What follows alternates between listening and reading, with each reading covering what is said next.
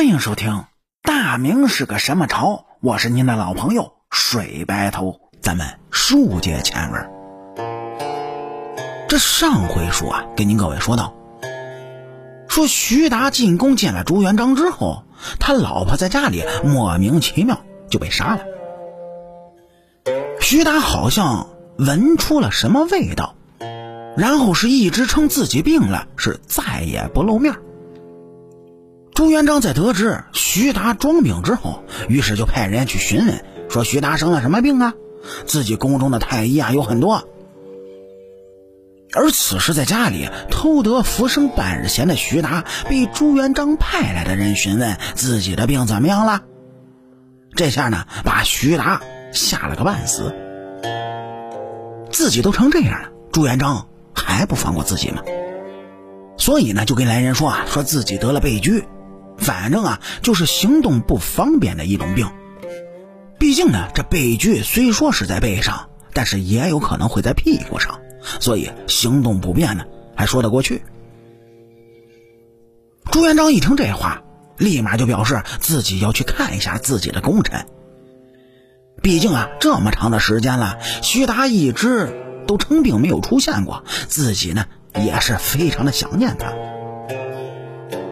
当朱元璋来到徐达的病床前的时候呢，是很关心自己这个下属，说了特别多体贴的话。反正啊当时的徐达是热泪盈眶，并且朱元璋表示徐达生了病一定要好好的养伤，千万不要给自己留下后患，不然那是对自己的身体不负责任。而且呢他还专门就拿了一只烧鹅，非要徐达当着自己的面吃完。说实话，当时的徐达呢在吃着烧鹅的时候，已经就想到自己的棺材是红色的，还是楠木。听说这楠木啊比较好那么一点。等朱元璋走了之后，这徐达就开始给自己的儿子们交代后事。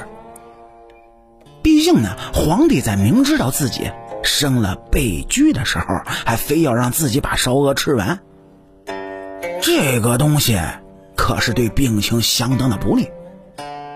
虽说啊吃不死人，但是病上加病那是一定的。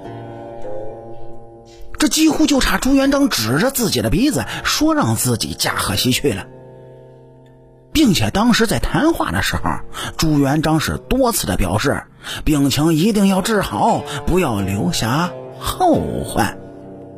很明显自己就是朱元璋一直认为的后患，现在这是对自己最后一次通牒了。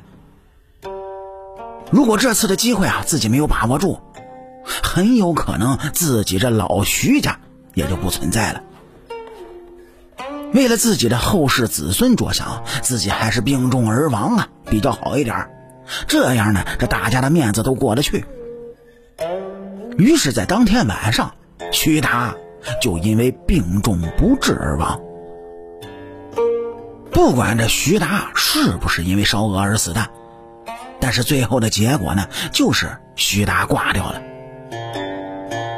而朱元璋专门让人好好的检查了一下徐达的尸体是不是本人，在确认之后是特别的开心，表示徐达是个功臣，一定要厚葬。